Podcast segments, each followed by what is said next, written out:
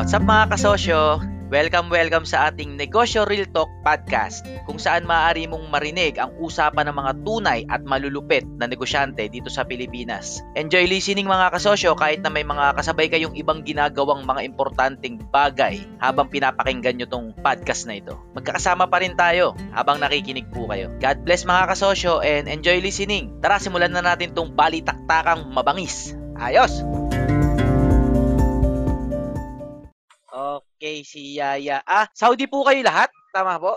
Ah, meron tayong kasama dito nasa Pinas, pero lahat kami Saudi. Tapos kung makikita mo, mga millennial yan, Sir Arvin. Oo Opo, ako iba. po, Gen Z po, Gen Z. Opo. Gen Z, si Ira. Apo, apo, high school po lang po, apo. Hello po. may, sa may TikTok to ka, Ira, po. sigurado, no? Hindi po, wala po, pero mahilig po ako manood, syempre. Ah, Apo. mahilig. Nakiki-up po, nakiki-write po. Ah, ah, ang father ko, ho, ano dyan, sa Saudi, nagtrabaho ng matagal, sa Riyadh. Ah, Riyadh kami, Riyadh. Ay, si talaga. Yaya, si, si, ano, si Yaya, sa ano siya? Damam, Damam. no? Saan? Oo, Yes, Damam. Mm, diyan kami pinalaki ng father ko, I mean, sa trabaho niya dyan sa Riyadh. Alhamrani na company, kung di ako nagkakamali. Alhamdulillah. Mhm. Ah, actually, um, ano kasi dito, weekend dito, Sir Arvin. And Mhm. yung mga, oo.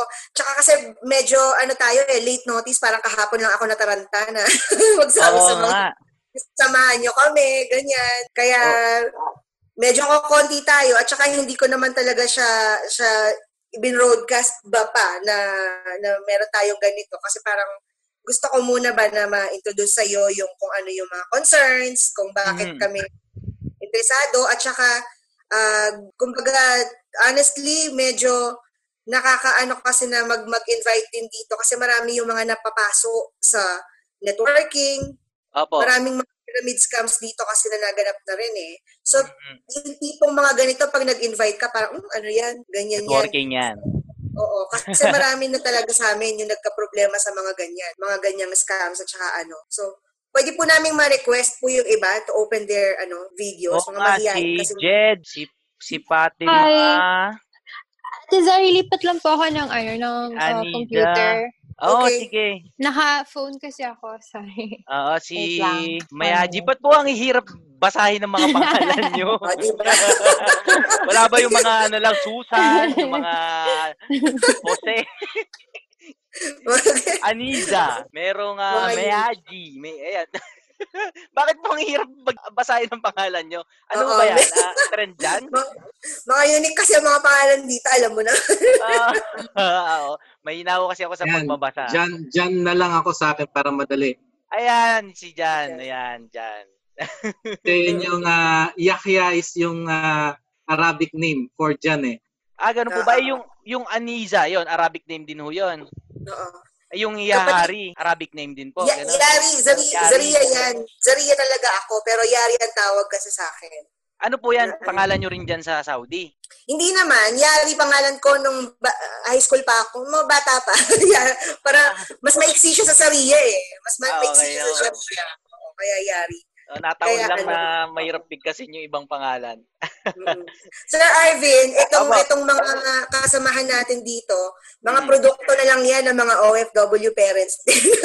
Ah, Mga wow. karamihan kasi, Second nagsipag-exit na generation. yung, oo, nagsi, na, nagsipag-exit na yung parents, yung mga parents namin.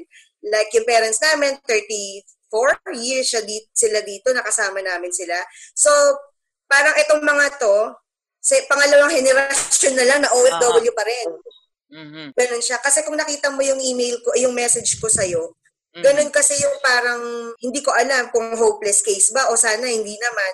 Yung parang gusto natin putulin yung OFW chain ba na hanggang sa sunod ng henerasyon na. Kasi malamang ang ang gusto pa rin namin sa susunod kung walang makitang maayos sa Pilipinas, sasabihin namin na yung next namin, OFW na naman yung magiging anak namin. So parang may chance pa ba kaya Ah, okay. na maputol yung ganun?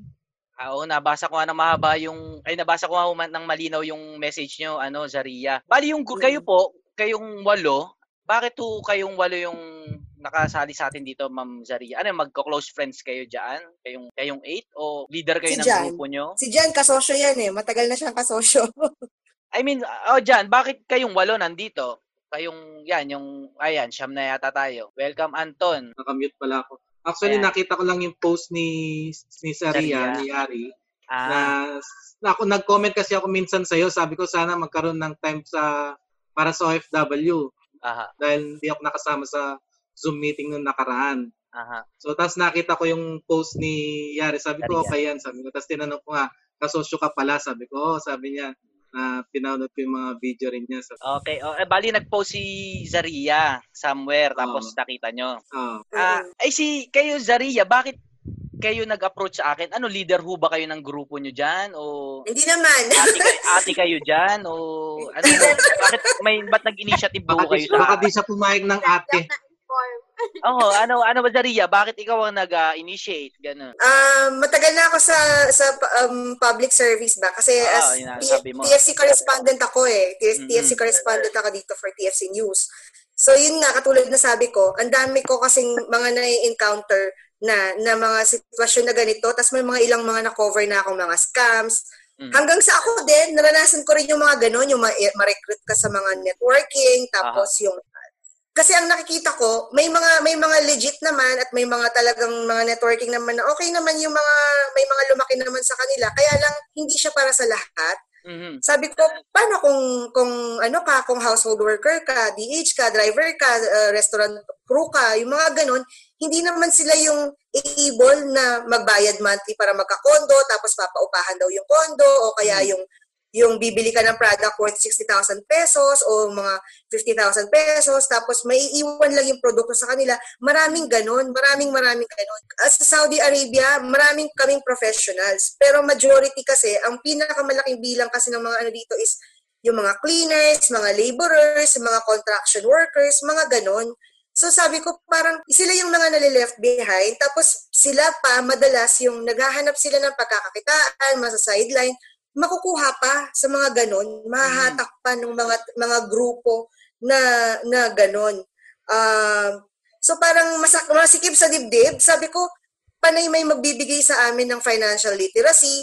So yung mga talagang kakilala, kakilala yung mga nababanggit natin ng mga kakilala natin mga mga financial gurus, mga nakausap ko yan. Tapos mga, siguro sa, sa sa trabaho ko nga dahil nasa media, so nami-meet Mm. ko naman yung ilan Aha. Nakikiusap ako, sabi ko magkaroon ng ganitong pagkakataon sana sa marami, tapos doon sa mga mga minimum wage earners lang. So may mga fee kasi sila eh. Sabi ko hindi hindi yun pasok sa budget. Alam mo Aha. minsan may may may sumasahod dito na 10,000 piso lang yung conversion. Sabi ko ipapadala pa nila mahigit kalahati. So paano pa naman yun? Pambayad pa sa inyo yung isang libo, yung dalawang Mhm, libo, yung 800. Paano pa yun? Kaya sobrang pasalamat ko nung ano nung tumalon ako no nung nung pumayag ka. Sabi ko, sige kahit mag-umpisa lang muna sa kokonting bilang lang tayo ngayon, pero alam ko marami kaming maririnig sa iyo, matututunan tapos parang word of the mouth siguradong magkakaroon sana tayo ng schedule para sa lahat, maramihan pangkalahatan. Yun nga lang, walang mga budget karamihan, Sir Arvin. Ah, walang problema. Ga- magagawa natin ang paraan yan. Ah, ah, Although alam ko, ano yun, Ma'am Zarina? Sige po. Although alam ko, sila talaga yung mga interesado at naghahanap ng pagkakataon paano kumita. Ah, may situation kami dito, Saudization, napakalawak na. Marami sa amin yung either nag-iisip mag-migrate Mhm. or mag-abroad ulit. Lalo na yung mga kasama natin ngayon, mga bata-bata pa. Um, ngayon, parang karamihan sa amin lutang. Mhm. Pag uuwi, hindi namin alam paano yung magiging ano namin, magiging sitwasyon sa Pilipinas kasi aminin man natin hindi hindi kagandahan yung ekonomiya ngayon at kahit Mhm. noon pa ang ang senaryo na ganito problema na talaga ng OFW paano mabubuhay sa Pilipinas yung Mhm. ganyan. Tapos dito nga nagsikalat pa yung mga scams, yung mga network na hindi lahat hindi para sa aming lahat. Po, Kaya, may mga kanya-kanyang kwento kami. Itong mga kasama natin ngayon. Yes. Ah, nararamdaman ko yung ano mo, Ma'am Za- Zaria, no? Ah, na-absorb ko lang lalo na perso- ano sa akin, eh, may personal connection kasi OFW dahil ang father ko nga po eh nagtrabaho ng matagal diyan sa Saudi. Tapos pag uwi dito ho nung college ako, may sakit. Tapos six months lang namatay na yung father ko. So, ah, kaya yung in-approach nyo ako, sa iba nagi tumatanggi po ako sa personal na usap. Pero sa inyo, dahil kwento ko. kayo ng OFW, eh iba ho ito. Gusto yung mag-share yung iba na duktungan yung Oo. kwento ni Ma'am Zaria? Ayun, ah, yun nga, Okay, uh, Kaso. Sharbin, sa mga hindi nakakalam, si Kaso Sharbin, isa sa mga mission niya, sa mga nakita ko sa mga ah, video niya talaga is ah, gusto niya talaga mag-focus sa, kumbaga, tulungan yung mga OFW.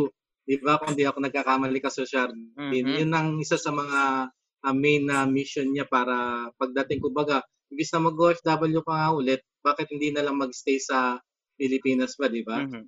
So tapos yun nga ako, isa sa mga nakikita ko kasi kasi yung like uh, ayokong ma- matulad or a good example is yung sa father sa father ko. Mhm. Actually ano, hanggang ngayon kasama ko siya sa trabaho eh, pero hanggang ngayon is Mm. uh, may problema sa company namin para bang hindi siya makalet go let go dun sa company na yon na kasi nga dahil sa edad niya, what if ano mangyari pag lilipat siya or uwi siya ng Pilipinas. Kasi may Ah. mga oh, meron pa siyang sariling ah, let's say sabi natin may sarili siyang pamilya kasi. Kumbaga Mhm. syempre kahit na father mo yan may kanya-kanyang sariling buhay di ba? So yun nga parang uh, ayokong ah, matulad sa kanya na one day na hindi kumbaga mapipilitan ako magstay dun sa dito sa lugar na to na ma- kumbaga parang masakal ka ba? At least pag may sarili mong ah, negosyo or, sa, or what trabaho malaya ka kung ano yung magagawa mo May pamilya ka na, ano, kasosyo dyan? Aba, meron, meron. meron ng Pilipinas. pamilya. Hindi, kasama ko rin po dito. Nandyan din, okay. Diyan na rin Ah. sila baby, ganun? Ah, may isa may isa akong anak tapos yung wife ko sa hospital nagtatrabaho nag-work. Mm. Tapos plano nga namin po na na yun mag uh, totally exit na. ah, So baka next month hopefully inshallah in God's willing na ano ma- matuloy yun. So mag-start ng ah, negosyo sa Pilipinas. Very good. Ah, yung iba po, baka gusto mong magkwento ng kanilang, para makilala ko rin ho kayo. Si MJ, si MJ, MJ, ko please, eh. MJ. Ano trabaho mo dyan, MJ? Hi, ano, sa school. Welcome you tayo, please. Sa school ako nag-work as a teaching assistant, ayun. Bali, dito na ako din lumaki sa Riyadh. Hindi lumaki. Dito ako pinanganak, actually. Ayun, so, Tapos nagtuloy-tuloy na. Oo. Kasi nandito rin yung uh, family ko, so hindi na rin ako nakauwi ng Okay. Nandito May na rin ako nag-asawa. Ayun. Ah, okay. Pinoy din. Oo. Okay. May planong mag Ayun. umuwi sa Pilipinas. Actually, ano, uh, very, ano, ewan ko kung nagkataon lang. Kasi recently lang din, na yung kami mag-asawa, nag-attend kami mga webinars about naman sa migration thingy. Ah, Tapos nakita ko naman to kay Ate Zari. Sabi ko, parang interested din ako kasi nga parang medyo relate ako sa mga topics na sinabi niya. So, mm. Inisip ko, baka maganda rin itong opportunity, not for me, but for my parents din naman. Kasi syempre, pag mag-migrate ako, hindi naman pwede na sila lang nandito forever, di ba? So, I want them to retire naman nicely in the Philippines, if ever. Yun lang. Okay. Ah, oh, sige Ma'am Ma'am Zari, Zaria, ano pinaka gusto mong waka- maging wakas ng ating pag-uusap po ngayon? I mean, Ah, anong yung expect nyo na, alam nyo na, maging resulta ng us- una nating Meron- usap ngayon? meron kasi dito like si John, it, itong si Gino, yung mga pa-exit na na mga nag-iisip, Aha. ah may mga ideas yan, may mga konting-konting bala na, na siguro wala naman choice kundi maipusta sa Pilipinas Ah, para mm. magtayo ng negosyo. Pero alam mo yung from the scratch kasi siya, tapos hindi mo alam, lutang pa nga kami. Mhm. Itong mga kabataan naman ng mga kasama natin, mga bata-bata kasi yan, mga karamihan sa kanila dito pinanganak dito, dito sila lumaki, dito na. Which Aha. is, ang alam ko talaga, yung hope naman nila is wakasan na yung pagiging OFW. However, tulad ni MJ, tulad ni Fatima, tulad ni Jed, ni Aniza, sila yung mga, alam mo yung second option nila is may mag-migrate din. Hindi rin sa Pilipinas. Iba, Parang iba wala ulit. talagang, oo, Katapusan. parang wala talagang nakikita. Pero yung worries namin pare-pareho. Yung sa mga parents namin, paano kaya makapag-start ng small business para sa kanila sa Pilipinas, Mhm. paano sila mag start nyo. Yun nga, pero kasi wala kami nakikitang malinaw kung hindi yung mga networking dito na mga ino-offer nilang maggato kayo ng product, mag-imbak Mm. kayo sa kanila ng ganito, puro ganun. Puro ganun. Or magtayo ng sari-sari store sa Pilipinas, alam mo yung Mm. hindi naman yun masasapat para sa amin. Mhm. Yung mga ganong kabuhayan lang sa parents natin. So, may maipon man kami, for example, ngayon, kagaya na sinasabi ko kagabi, may isang million ka, may dalawang million ka, para Mm. pangkabuhayan, panggamot. May kaibigan kami, dialysis ng nanay o, o yung, yung pagpapagamot na nanay, one time lang, one week, 500,000. Nasaan na yung 1 million mo? Nasaan na yung 2 million mo? Wala. Wala din siya pupuntahan. So, parang sabi ko sa kanila, ikaw kasi, alam ko bata ka pa, interesta, interesado ka na sa negosyo, sinimulan mo yung pagninegosyo. Wala kaming lakas ng loob sa ganun. Kasi kami, kung ito lang yung nahahawakan namin pera, ang hirap niya ipusta kasi baka wala na. Kung babagsak siya, nakakaba kasi yung sinasabi mo rin na siguradong malulugi yan yung unang negosyo. Tumbling kami doon. Kaya Checkmate kayo doon. medyo mahirap siya. Oo. But I know, yung pakikipag-usap sa'yo, na makakahugot kami ng mga malalak ng, ng lakas ng loob. Bakit, siya, bakit namin siya kailangan umpisahan? Bakit namin kailangang ipusta kung ano yung natitira? Pero ano yung kailangan aware kami? Para hindi naman sa imposible, pero at least malayo kami doon sa pagbagsak ng tuluyan.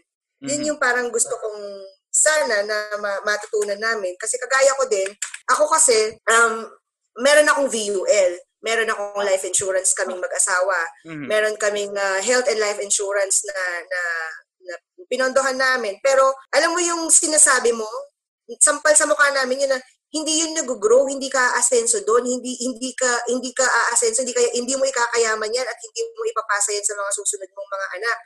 Ipon lang yan at ang tagal-tagal pa bago namin siya makuha. Ah, sasabihin ko rin Sir Arvin, siguro more than 80% ng mga OFW pag uwi, alam mo ba ang inaasahan lang SSS, pag-ibig, yun lang. Mhm, mhm. Pero zero kami doon sa alam naming negosyo. Si Jan yata may. Yes, Jan? Ayun, so uh, magtatanong sana ako kat- katulad ng mga mga nakarang mong Zoom para at least Mhm. masimulan natin yung ano pagtatanong about sa negosyo. Ah, Anyway, sige. actually, nga start ko muna sa ang ano ko pala sa anak ko, sabi ko, ah kasi sabi niya, anong ba't may meeting ka? Sabi ko, it's about ano sa business, sabi ko ganun. Sabi ko para inshallah, sabi ko in God's will, when you grow up, sabi ko sa kanya, hindi ka mamamasukan when if my business successful, sabi ko, magiging sa'yo din yun, di ba? Kaysa sa mag-aral ka, tapos makakuha ka ng magandang trabaho, no? Kumbaga, na-experience na natin mamasukan eh. Mas maganda siguro, mag-aral ka mabuti para sa susunod, if ever na maging successful ako, or habang naging uh, uh, tuloy yung business natin, ah, tuloy yung business ko, nandun ka para tumulong para sa akin. Ikaw yung pagmamana nun, kum- kumbaga, hindi na siya mamasukan. Anyway, yung unang tanong ko, nag, nagsulat nga ako ng mga tanong, baka makalimutan ko. Ah, sige, Jan. Pabanat Ay. nga nung isa, tignan natin kung madediretso na natin. Ah, ah, paano yung tamang approach sa pag may ano ka, may foreign na investor ka, yung ah, kumbaga yung ah, yung ah, in terms of ano, ah, profit sharing. Okay. ah, sige, ganito Pag po. foreigner, Ano, especially pag foreigner at saka non-Filipino ano, citizen. Ah, sige, yan yung una nating sasagutin mamaya dyan. Pa- kayo rin po, pag may tanong kayo, ah, i-ready nyo lang ho, tas mamaya babaybayin natin. Gusto ko lang munang i- iduktungan yung mga sinabi ni Ma'am Zaria kanina. Lalo na yung mga problema nyo sa mga mga nanloloko dyan. Ta- ako po, iba sa kanila. Kasi ho, ah, hindi tayo tulad nila na mahal yung mga package, no? Kasi tayo ho, mura lang ho ang ano natin. Ang package po, ito po, ano lang ho ito? Ah, 3.5 lang po ang package nito. Pampaswerte po ito, pampaswerte. Tapos pag may na-invite po kayong iba, no, doon ho kayo kikita ng talagang malaki. Ah, una pong ah, Akala ko yung binibenta mo yung gumaganon. Alam, lagi ho nating na pagtitripan yung mga budol na yan eh. ganun. Kasi ako po, ay, hindi naman sa malaya ako malaya po ako na tirahin yung mga ganun dahil na nabiyayaan po ako na hindi maging parte ng mga yon at nabiyayaan ako na makita ba ng mata ko na may mali at sobrang blessing blessing yun sa sarili ko na na nalulungkot ako pag naloloko yung iba lalo na kung yun lang yung pera nila tapos nahut-hut pa ng mga kung sino mang impacto doon. Ah, alam ko po na especially yung mga OFW, sa 3 years ko na pong pag-vlog, ah, sa mga hindi po nakakilala sa akin, negosyante po ako for more than 10 years. Tapos panay palpak po yung mga negosyo ko. Nung nagkaroon po ako ng isang matagumpay na negosyo sa Pilipinas, nagka-interest po ako mag-vlog. Tapos 3 years na po ako nagvo-vlog at 3 years ko na rin pong naririnig yung mga problema ng mga gustong magnegosyo. At napakapalad ko rin po na magabayan yung iba. At ang isang tanong ko na lang na hindi talaga masagot-sagot hanggang ngayon, eh kung paano talaga rin yung OFW makakatawid. Kasi may may sagot na akong maayos kung paano magsisimula lang negosyo kahit walang pera eh. Pero yung mga nasa Pilipinas, nagpunta po ako ng Dubai nung nung January. Yung iba po nagpupunta ng ibang bansa para mambudol ng mga OFW. Pero ako nagpunta ko doon kasi nandun yung karamihan ng pamilya ng misis ko. Ang misis ko po, hindi po kami laking mayaman kagad. Ang misis ko po, ang family niya, lahat ng kapatid niya, father, eh nasa Dubai po lahat, nasa Sharjah. At ang father ko personally nga, OFW. Hindi po ako na-impluwensyahan ng kung sino sa pagnenegosyo. Nangyari lang na nagkaroon ako ng motivation ng ng pag-asa sa pagnenegosyo dahil din sa OFW na istorya. Dahil nga po ang father ko, pag lumalaki kasi ka- katulad nga rin siguro nila MJ, nila nila Fatima, ang idoluhin ho natin yung mga magulang natin eh. Kung kung paano sila kumikita ng pera, most probably umaasenso naman talaga yung mga OFW eh, nagkakapera talaga, nagkaka nabibili yung gusto. Kaya tayo mga bata, gusto rin nating umasenso, kaya gagayahin natin sila. Ang iba sa sitwasyon ko ho, na-break yun dahil sa dahil sa malaking kalungkutan. Dahil akala ko rin nung mag-OFW ako. Kaso, nung college ho ako, umuwi nga yung father ko dito, may sakit. May sakit na. Ang uwi kasi ng father ko every 3 years lang, tapos bakasyon ng, ng dalawang buwan, tapos balik ulit ng Saudi. So, ah, yung watas wala pang mga video call nun. So, talagang separated talaga kami ng father ko. At yung mga panahon na yon, nagtangka, alam ko, nagtangka rin yung father ko na magstay sa Pilipinas. Nauso yung jeep noon. Kung ngayon uso yung Uber sa Pilipinas o yung mga kung ano mang uso. Dati ang uso yung pagpapagawa ka ng jeep tapos mag-stay ka na sa Pilipinas. Isa yung father ko na nagbaka sakali doon. So nag-stay siya dito, mga grade 3 naman ako noon. Nagpagawa kami ng jeep nag, nag, nag namasa daw siya ng mga dalawang taon, tatlong taon siguro. Pero ang ending, bumalik pa rin ng OFW kasi parang talo o lugi. Nung mga panahon na yon, alam ko OFW na rin yung story, yung yung tatahakin kong buhay. Kaso yun nga po, nung umuwi yung father ko, yung panahong mamam, ano na siya, eh, dying na ho, dying. Yung isang uncle ko, nagpapagawa ng mansyon na nung nagsisimula yung father ko bilang OFW, yung uncle ko na yun, alam ko hindi mayam, mahirap lang. Ang trabaho, ang alam kong trabaho niya, malangis na trabaho, yung nagre-repair ng mga forklift na mga makina. Basta hindi siya trabaho na papangarapin ng kahit sino. Pero nung dying na yung father ko, yung chewing kong yun, na nandito lang sa Pilipinas, eh nagpapagawa ng mansyon. Pumunta pa nga kami ng father ko dun sa mansyon nung chewing ko eh, na ginagawa. Para ipakita sa, sa, sa father ko kung ano yung mga mali. Kasi skilled person ng father ko eh. Alam lahat, mag, magkarpintero, mag, magpinta, al, marunong talaga lahat. At natatandaan ko, nung nalugi yung jeep ng father ko, inalok nung tito ko, nung chewing ko, yung father ko, na magtrabaho na lang sa kanya. Na wag nang umalis ng Pilipinas. Pero tinanggihan ng father ko. Babalik na lang daw siya sa OFW sa Saudi kasi maliit yung offer ng chewing ko. Maliit kasi maliit na company pa lang, hindi ko alam na company na yon, pero maliit lang yung offer ng chewing ko. Pero after mahabang panahon ulit, yun na nga, yung panahon na mayaman na yung chewing ko, tapos yung tatay ko mamamatay na, doon ako nagkaroon ng realization na ayoko mag-OFW. Kasi ang sakit nung nagtrabaho ng matagal yung father mo, tapos pag uwi may sakit, six months na matay kagad. At yung chewing ko naman, nandito lang sa Pilipinas, pero umasenso. Doon ko, na, doon ko nakita na may pag-asa dito sa Pilipinas. May pag-asa. Negosyo. Hindi ko alam kung paano, pero na, nakakita ako ng liwanag eh, na hindi ko kailangang umalis. Nung college din po ako, magaling ko kasi ako sa mga robot-robot eh. Nung college ako, may offer na ako sa Japan na pumunta sa Japan. Nag-aaral pa lang ako, may offer na ako sa company sa sa Japan para magtrabaho sa Japan. Pero yun din yung taon na namatay yung father ko. At yun yung taon na humindi ako sa isang napakalaking opportunity. At sabi ko sa mga nakakilala sa akin na, nagtataka ako, ba't di ko grinab yung opportunity sa Japan? Eh, Japan na yun. Solid ang pera doon. Kumbaga lapad yung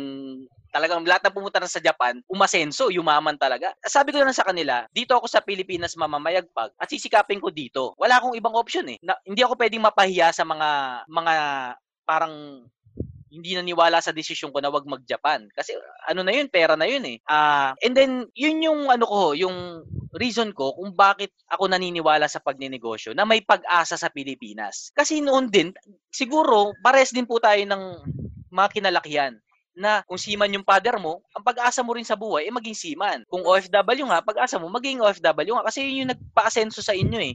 Pinalad lang po ako kaso masakit na paraan kasi buhay ng father ko ang naging kabayaran para ma-realize ko yung yung realization na yun na may pag-asa sa Pilipinas, na may asenso sa Pilipinas.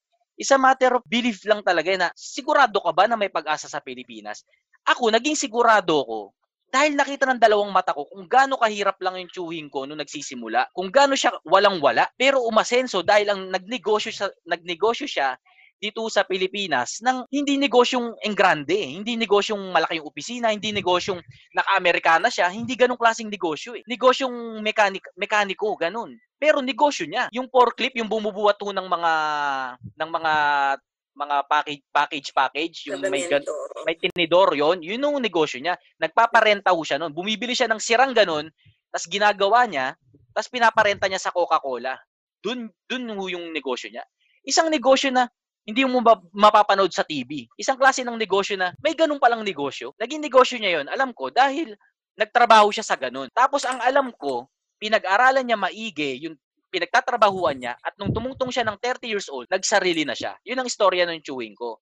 Na nakwento niya na lang sa akin nung nagne-negosyo na rin ako na nakitaan niya na rin ako na may interest daw din ako sa pagnenegosyo. Ah, na, na kaya ako ganito na kahit malaki yung malaki yung pera sa pagtuturo, eh, nagdesisyon din ako sa buhay ko na hindi hindi ako maniningil ng kahit piso sa pagtuturo ng kahit anong alam ko. Wala akong wala akong titipirin sa lahat ng alam ko para sa mag para mag-apply kayo sa online course ko o sa web seminar ko ganun. Dahil pangarap ko na magkasama-sama yung mga pamilya ng mga nasa OFW na, na nandito sa Pilipinas kasi hindi nung kalungkutan ko noon eh. Nagkaroon lang ako ng chance ngayon na may gawin para masolusyonan yung yung yung hindi magandang parte ng buhay ko na ba't kailangan pa umalis ng father ko although nabigyan kami ng marangyang magandang buhay nakapag-aral sa magandang paralan pero buhay niya talaga yung naging kapalit talagang buhay niya kasi pag walang retirement yung father ko eh pag uwi patay. Nagkasakit sa Saudi, pag uwi dito, six months lang, patay na. Parang,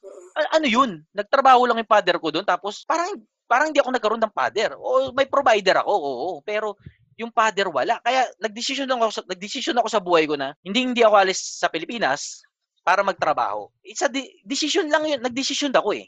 Ayoko eh. Ayoko. At hahanap ako ng paraan para umasenso ako dito sa Pilipinas. Kahit anong paraan. Yun nga lang, nakita ko, pwede kasing umasenso sa pag-artista. Pwede umasenso sa pagpopolitiko. Pwedeng umasenso sa pagbabanda. Sinubukan ko rin ho lahat yun. Isa na lang ang natira, yung pagdinegosyo. At doon ko talaga naka, doon talaga ako mayroon akong parang uh, idol. Yung meron akong, may nagpakita sa akin na gumana. Yun nga ho yung chewing ko. Gumana talaga. Umasenso siya, hindi yung tamang yaman lang. Umasenso talaga yung chewing ko. Sabi ko, pwede talaga dito sa Pilipinas. Okay na po ako eh. I mean, subok ko na yung alam ko na gumagana yung nala- nalalaman ko. Ang kinalulungkot ko lang, alam ko na ang susi sa pag-unlad ng bansa natin, eh, pagninegosyo. At ang kinalulungkot ko, yung mga nagtuturo ng mga negosyo, hindi negosyo ang tinuturo. Tinuturo nila kung paano manloko ng ibang gustong magnegosyo. Doon ako nalulungkot. Gusto nyo mag- magnegosyo. Gusto nyo paramihin yung pera nyo. Tuturuan kayo kunwari ng pagnenegosyo. Tuturuan kayo kunwari ng financial learning kung ano-anong kung ano-anong bullshit yan.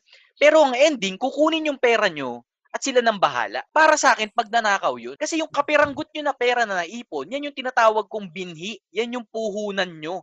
Kahit gaano kaliit yan, yan na yung gagamitin nyo para palakihin yan, para pagandahin yung buhay nyo. Ngayon, mga hinayupak yung mga nagnanakaw nun sa mga, lalo na sa inyong mga OFW, mga walang kaluluwa yun. Yung, talagang mga demonyo yung mga yun. Yung asenso nila, inaasa nila para ilokohin kayo na nagpapakahirap. Ang masakit, naghahanap kayo ng solusyon eh. At sila yung nakikita nyo kasi sila lang yung available. Kaya ako, kaya ako nag-stand up kasi kailangan, hindi dahil sa gusto kong kumita ng pera. Kasi kailangan, kailangan may magsabi na mali, na masama yun yung ginagawa nila na hindi kayo dapat magpaloko dun. Kailangan may magsabi na hindi nyo kailangan bayaran. Dahil kayo, pag natutunan nyo to, wala kayong karapatan na sumingil din sa iba para ituro yung mga malalaman. Dahil hindi ako naningil. Kung may magsisimula na hindi maningil, let it be ako yun. Ang, ang kahirapan dun sa mga nagtuturo, marunong sila, pero tinitipid nila para makuha yung konti yung ipon. Ang prinsipyo ko sa pagninegosyo, lahat ng meron ka ngayon, lahat ng alam mo may, ngayon mismo, sapat na yan. Hindi mo na kailangan mag-aral ng kahit ano pa. Hindi mo na kailangan umattend ng another seminar. Hindi mo na kinakailangan pang bumili ng kung ano-ano pang mga online-online dyan, ako mga libro-libro dyan. Naniniwala ako, lahat ng alam mo ngayon, yan na yun. Wala, hindi lang sinasabi sa inyo na sapat na yung alam nyo at sapat na yung pera nyo. Kasi ang sasabihin nila sa inyo, eh kulang pa yung alam nyo at kulang pa yung pera nyo, kaya ibigay nyo yung pera nyo sa kanila para paramihin nila. Para ibalik sa inyo, madami na, saka kayo magsimula. Eh kailan pa yun? Kailan pa yun? 20 years? 25 years? Tapos yung ibebenta sa inyong negosyo na mura nga, mura nga lang daw, pero lolokohin kayo na bumili ng madami nun para mas mabilis kayong yumaman, pero ang ending, hindi nyo mabenta. Ang ending, hindi, nego, hindi negosyo eh. Kayo ang customer. Kayo ang customer sa sinasabi nilang negosyo. At panloloko yon sa mga mata ko. Panglolokong tunay yon. Masunog sila sa kung saan sila masusunog pero napakasama ng mga ginagawa nila. Pangarap ng may Actually, iba, ano yun, Ma'am Zaria? Di- Kasi yun, yun nga po kasi karamihan talaga yung problema. Hanggang ngayon, maraming, maraming, marami silang mga ganyan. Maraming, marami kaming mga mga na, na ano na sa ganyan. Kaya ang ang nangyayari, kung isang grupo kayo, pare-parehas kayo ng binibenta. Tama, kayo. di Pero yun. ang nakikita ko doon, isa lang yung standout. Kung sino yung pinakaunang-unang, oo, yung, kung sino-sino yung pinakaunang nag-invite, sila lang yung meron. Kasi hanggat binibili namin yung produkto nila, pero kami, wala. Ta- tama ka, naging consumer lang kami. Plainly consumer lang. Yun yung ano. Tapos isa pa, isa pa sa mga senaryo namin, although hindi naman namin sinasabing panluloko kasi yun dahil talagang umaandar naman siya sa iba, pero parang feeling ko, ang tagal-tagal nung, kasi tulad ko, no, ah, naalokan ako ng sa kondo, ganyan, Mm. So, naghulog ka ng 20,000 nga lang naman, ipapaupa mo daw, may uupa naman daw na iba, so babalik din sa'yo, kikita ka pa. So, parang kino-compute ko, sabi ko parang yung kondo, 3 million siya dahil ipinasok mo siya sa, sa ano, sa, ipinasok mo siya sa bangko. Mm. Ngayon, ang ang umuupa, wala namang uupa ng isa lang yung kwarto o dalawang kwarto, ang ang ang upa niya 30,000 a month unless Mhm. yung mga talagang malalaking tao din sila na ano sila which is ang ang ang ano ko, ang iniisip ko sa Pilipinas, kung may, kung kaya nila magbayad ng upa ng 30,000, 25,000 a month, malamang may sarili na lang din silang kondo, di ba? So parang walang ganun, hindi siya realidad. Tama po. Ang tingin ko doon, may uupa sa'yo hanggang 15,000, 10,000, kap- kasi Lugi nandito ka yung kapatid ko, eh, si Ira, oo.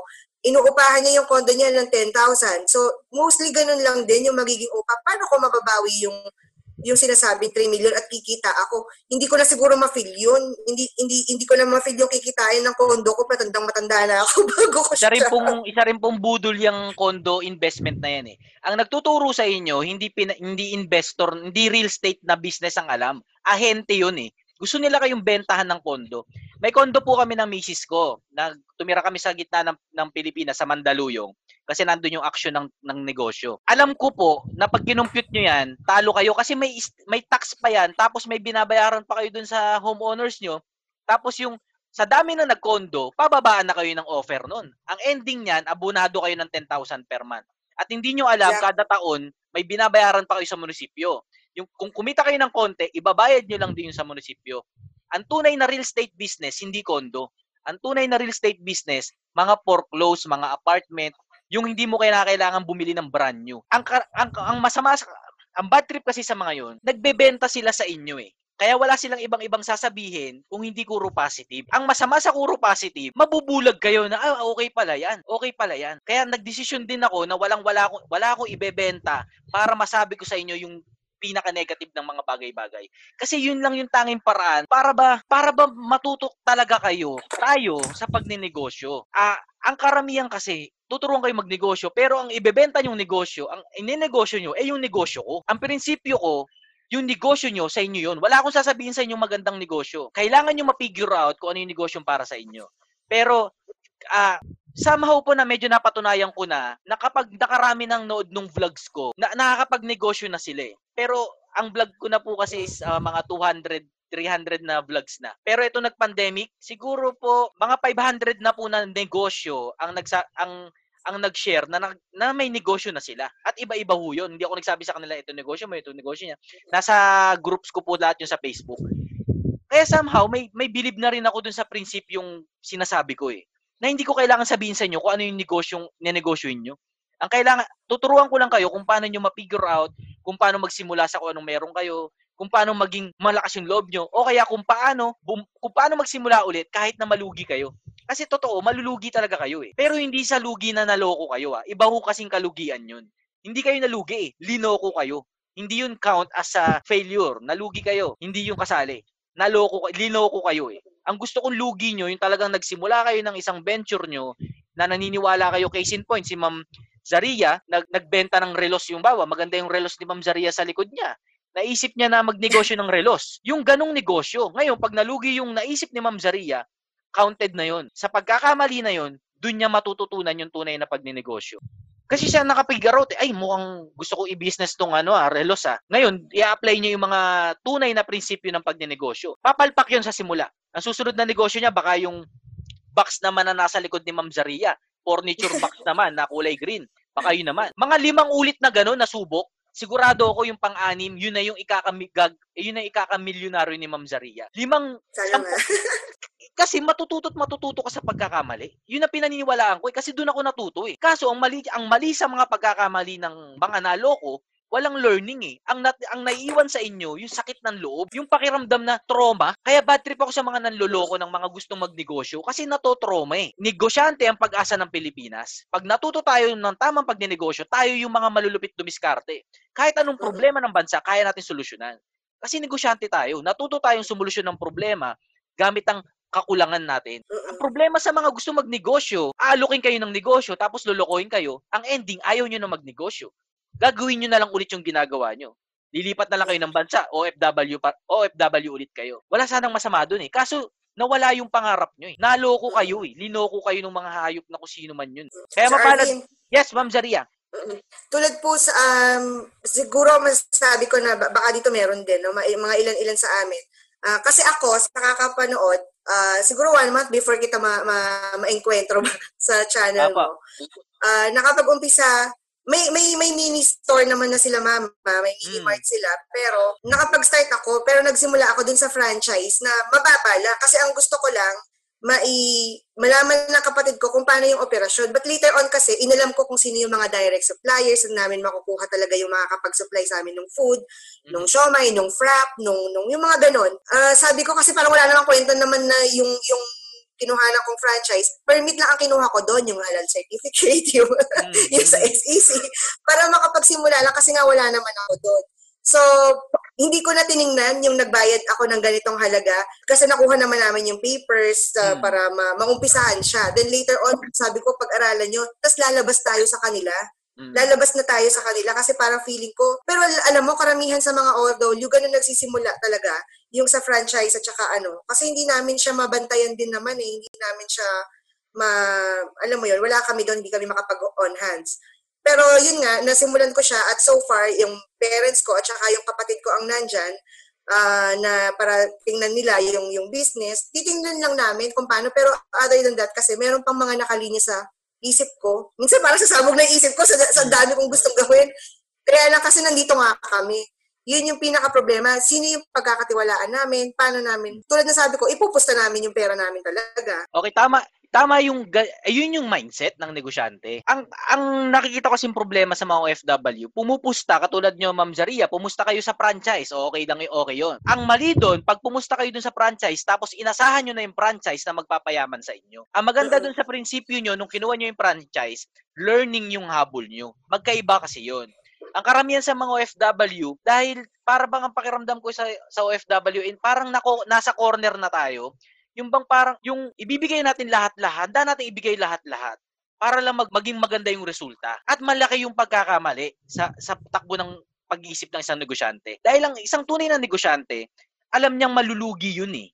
Kaya hindi niya ibubuhos lahat-lahat. Ang kinakailangan niyang kunin doon ay hindi yung profit o yung kita. Ang kailangan niyang kunin doon ay yung, nat- yung matututunan niya doon sa pinusta niya. Katulad niyo Ma'am Zaria, yun yung prinsipyong tama. Kung may pera naman kayo, eh di okay lang, mag-franchise kayo. Pero ang tunay na goal, ay matuto dun sa negosyo na yun. Which is very good yun. Ah, kung wala naman pera, wala, walang pang franchise talaga. Kailangan lang i-figure out. Ah, medyo nahihirapan akong isiksik yung buong pinaniniwalaan ko sa pagninegosyo. Especially kasi po, pakiramdam ko parang hindi talaga ho kayo nano- nakakanood ng vlog ko. Ma- marami talaga ho kasing akong tinuro doon na hindi kasya sa pag-explain ko dito. Kaya parang pilit na pilit ako. Pag nag-explain ho kasi ako ng isang prinsipyo sa negosyo, mahaba kasi kailangan talagang pumasok. Pero pagpasensya nyo na ho ngayon, hindi ko gusto maging parang tunog mayabang o kaya tunog marunong. Hindi po yun yung goal ko. Ah, ma-explain ko lang ho ng madali. Kasi min- sinasummarize ko lang ho yung prinsipyo. Ah, kung ganun ho kasi yung mindset nyo, mga kayong kayo pong OFW. Yun lang yung matutunan nyo eh. Na magne-negosyo kayo para hin- yung una yung negosyo, hindi para kumita, kung hindi para matuto. Ma-pick up nyo lang yung logic na yun, mas okay na yung sitwasyon nyo, mas hindi na kayo maloloko. Alam ko na ang ang mga OFW, maipon kayo at gusto nyo yung i-invest sa yun na yung magpapa-okay ng buhay nyo. Pero ang katotohanan, hindi yun gagana kagad. Kaya isiksik nyo sa utak nyo na yung mga testing nyo, hindi pa yan gagana. Pero, okay lang yun. Kasi nandun ang tunay na, tu- na pag-aaral. Kaya wag nyo ipupusta lahat. Kasi alam nyo na ngayon na malulugi yung unang tot, unang totoong negosyo ah, hindi yung hindi yung networking na negosyo ah. Hindi hindi negosyo yun eh. Hindi yung network, hindi yung negosyong investment na, na condominium. Hindi kasi negosyo yun eh. Investment yun eh. Ah, ang punto ko, sa kada mali nyo, doon yung matututunan kung ano talaga yung tunay na negosyo at kung ano yung dapat nyo talagang gawin. Wag tanggalin nyo na sa isip nyo na pag nagnegosyo kayo, yayaman na kayo kagad. Hindi kasi talaga ganun. Kaya isipin nyo na kung malulugi itong susubukan kong negosyo, bawa may kinausap kayong uh, pinsan nyo sa Pilipinas, nag, kung alam nyo na na malulugi yun, hindi sa pagiging negative ah, alam nyo na na hindi nyo ibibigay yung buong ipon nyo. Kung may isang milyon kayo, alam nyo na na isang daang libo lang yung ipapadala nyo dun sa pinsan nyo para subukan yung negosyong iniisip nyo. Kasi kung malugi man, at least may 900,000 pa kayo. At natuto kayo ng isang tunay na negosyo. Yun lang yung mabago sa isip nyo. Malaki na yung pagkaiba. Kasi parang buwis buhay kasi yung OFW eh. Anong nakikita ko? Dahil sa kagustuhan yung umalis na sa sitwasyon nyo, ibibigay nyo lahat. Lahat-lahat. For the sake lang na, sorry po, pero parang gusto nating maawa na lang sa atin yung mundo kasi makita, gusto natin ipakita na, ayan, binigay ko na lahat-lahat dyan ha. Dapat magtagumpay na yan ha. Pero hindi doon nakukuha eh. Hindi sa awa eh. Nasa trabahong malupit pa rin talaga eh. Kaya wag niyong ibubuhos lahat-lahat kasi wala sa perang ininvest sa isang negosyo yung ikakatugumpay nito.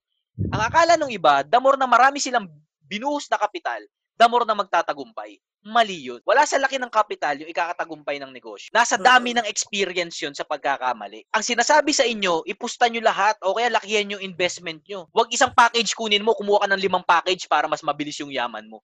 Hindi ganun ang negosyo. Konti lang gastusin nyo kasi ang habol nyo, learning. Para parang si Ma'am Zaria. Yun na yung logic eh. Kukuha ka, o sige, kumuha ka ng franchise, sige, oo. Pero wag mo asahan nakikita ka doon. Ang asahan mo doon, matututo ka doon. Para magtayo ka ng sarili mong ganun. Hanggang ikaw na yung nagpa, nagpapa-franchise ng grocery. Pero, yung totoong kumikita. Hindi yung nagpa-franchise ka nga, hindi nga kumikita. Ah, hindi ko alam kung ilang vlogs ko sana ang gusto kong mapanood nyo para ma-pick up nyo ng maayos yung mga gusto kong sabihin. Hindi ko kayo inuuto. Gusto ko kung talagang mapakita sa inyo kung ano yung negosyo. Yung totoong negosyo.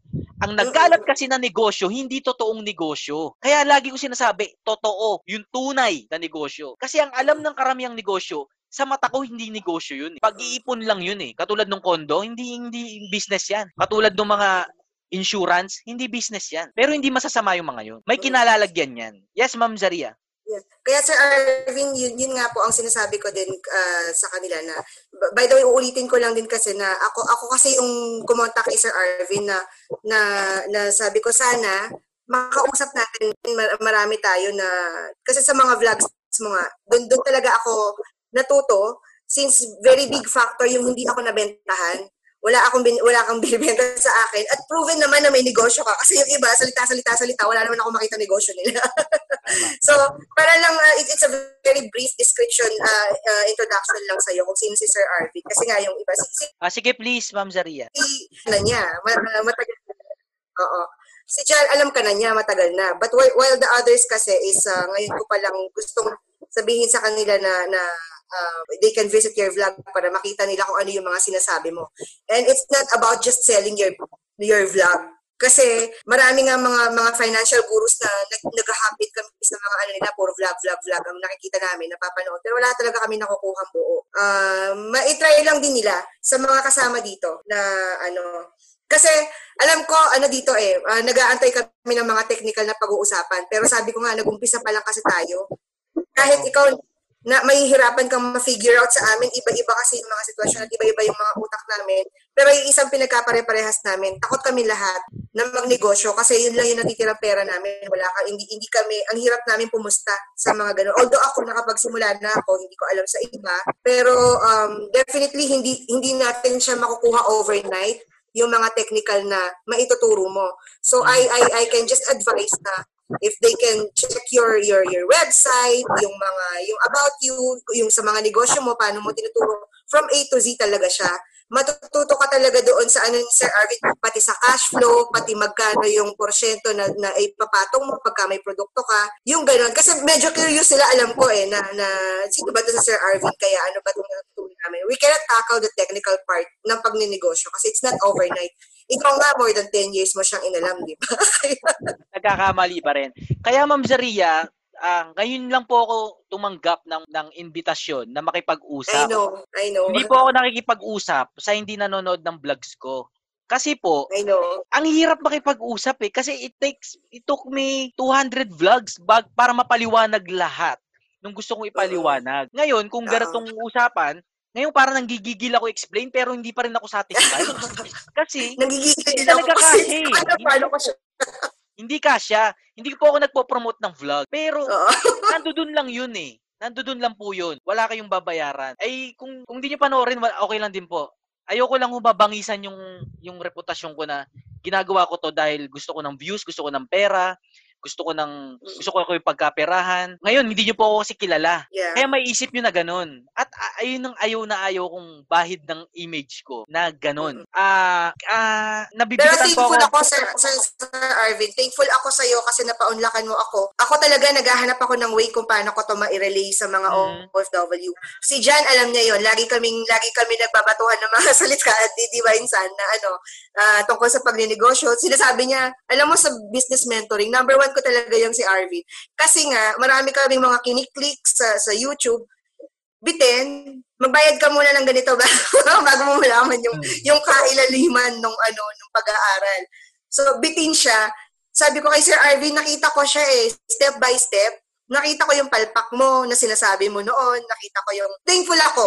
Sa totoo lang, parte ka, malaking malaking parte ka kung, kung bakit ako nag-push talaga na na sa mga plano ko. At meron akong isang pinagpaplanuhan talaga na sabi ko, ito yung sinasabi ni Sir Arvin na dapat yung yung kung gusto mo ng ng, ng negosyo, solusyon siya sa kulang sa community mo. Mhm. And I have that something in my mind na gustong gusto kong i-push sa mga kapatid ko. Hindi ko lang nga alam paano mag-start kasi nga wala ako doon. Mhm. Pero thankful ako. Sana yung mga kasama din dito, um, may mga ideas sila. Matatalino yan, Sir Arvin. Teachers, nagtatrabaho sa bangko, matatalino yan. May mga ideas sila. Just maybe they don't know how to start with that. Pero uh, sila din yung mga nakikita kong magiging pag-asa ng bayan natin para makapag-ano tayo, makausad tayo sa, you know, yung mga economic situation natin. At sige, mamaya magpunta ko tayo sa question and answer. Yung mismo sitwasyon nyo, yun yung pag-uusapan natin. Gusto ko lang huy maisingit, yung nagpunta po ako ng Dubai nung January, ayoko pong makipag-meet sa mga kasosyo, yung mga napalo po sa akin sa sa vlog.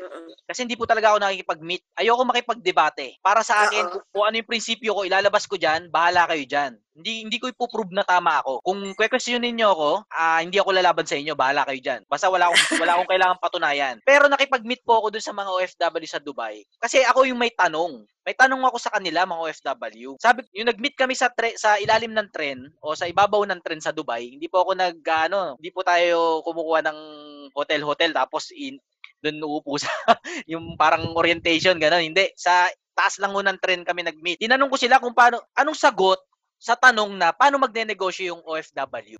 Wala kasi akong sagot sa tanong na yun eh. Paano ba mag magne-negosyo ang isang OFW? At ang napakasayang pangyayari, kasi yung dalawa dun sa umattend, dun sa nagpa-meet up ako sa Dubai, eh nakapag-execute sila ng negosyo. Kahit OFW sila sa Dubai, lagi ko tong kinikwento sa recently, si Dexter, nakapag-execute siya ng negosyo sa Pilipinas at gumagana. Malaking negosyo, hindi yung putyo-putyong negosyo. Kaya, aba, may meron pa lang ano, meron pa lang nakagawa na. At doon ako nagsimulang magka-interest kung paano humanap ng solusyon sa sagot ay yung yung sagot sa tanong na yon kung paano magne-negosyo ba talaga yung OFW. Kasi wala, hindi ko masagot eh. Dahil una, hindi ako OFW. Ang execution ko, nasa Pilipinas. At hindi parehas ng solusyon yun eh. Kaya, sabi ko dito kay Ma'am Zaria, marami rin ako matututunan sa inyo. Kasi yung mismo sitwasyon nyo, hindi yan yung sitwasyon namin dito sa Pilipinas eh. Pero isa nga rin natin. Una, syempre, umangat sa buhay at syempre, mapaangat yung bansa natin. Dahil kahit anong angat natin sa buhay, kung yung bansa natin lugmok, bababat bababa rin yung buhay natin eh. Magkaduktong kasi yun eh. Kaya Ma'am Zaria, salamat sa shoutout mo sa akin dito sa sa mga, sa grupo nyo po ano.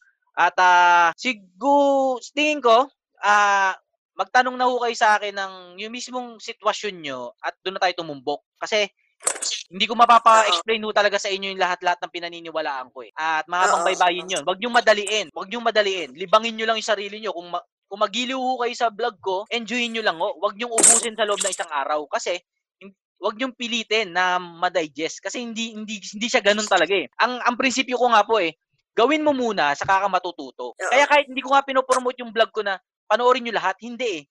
Kasi manood ka lang ng isa, tapos gawin mo na kagad. Tapos magkamali ka, tapos manood ka ulit, tapos Isang umaatikabong balitaktakan na naman ang napakinggan mo mga kasosyo. Salamat sa halos isang oras na pagsasama natin dito sa podcast episode na ito.